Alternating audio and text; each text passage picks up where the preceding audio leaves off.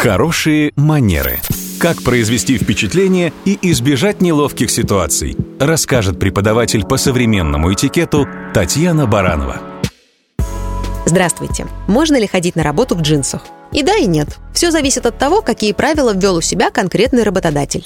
Так, дресс-код многих IT-компаний или представителей творческой сферы не исключает джинсы. И даже наоборот, иногда поощряет их. Но и здесь есть свои нюансы. Мало какой работодатель согласится видеть своего сотрудника в рваных, сильно спущенных джинсах ультрафиолетового цвета. У этого предмета гардероба есть свои рекомендации.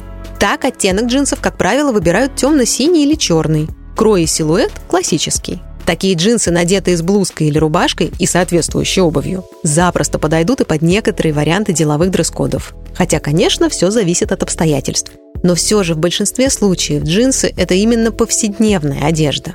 Джинсы могут быть уместны при приглашении на пикник или барбекю, во время прогулки в парке с семьей или для совместного похода с друзьями на спортивные развлечения. Почти любая одежда может быть применима. Главное – найти ей правильное место. Это и есть хорошие манеры.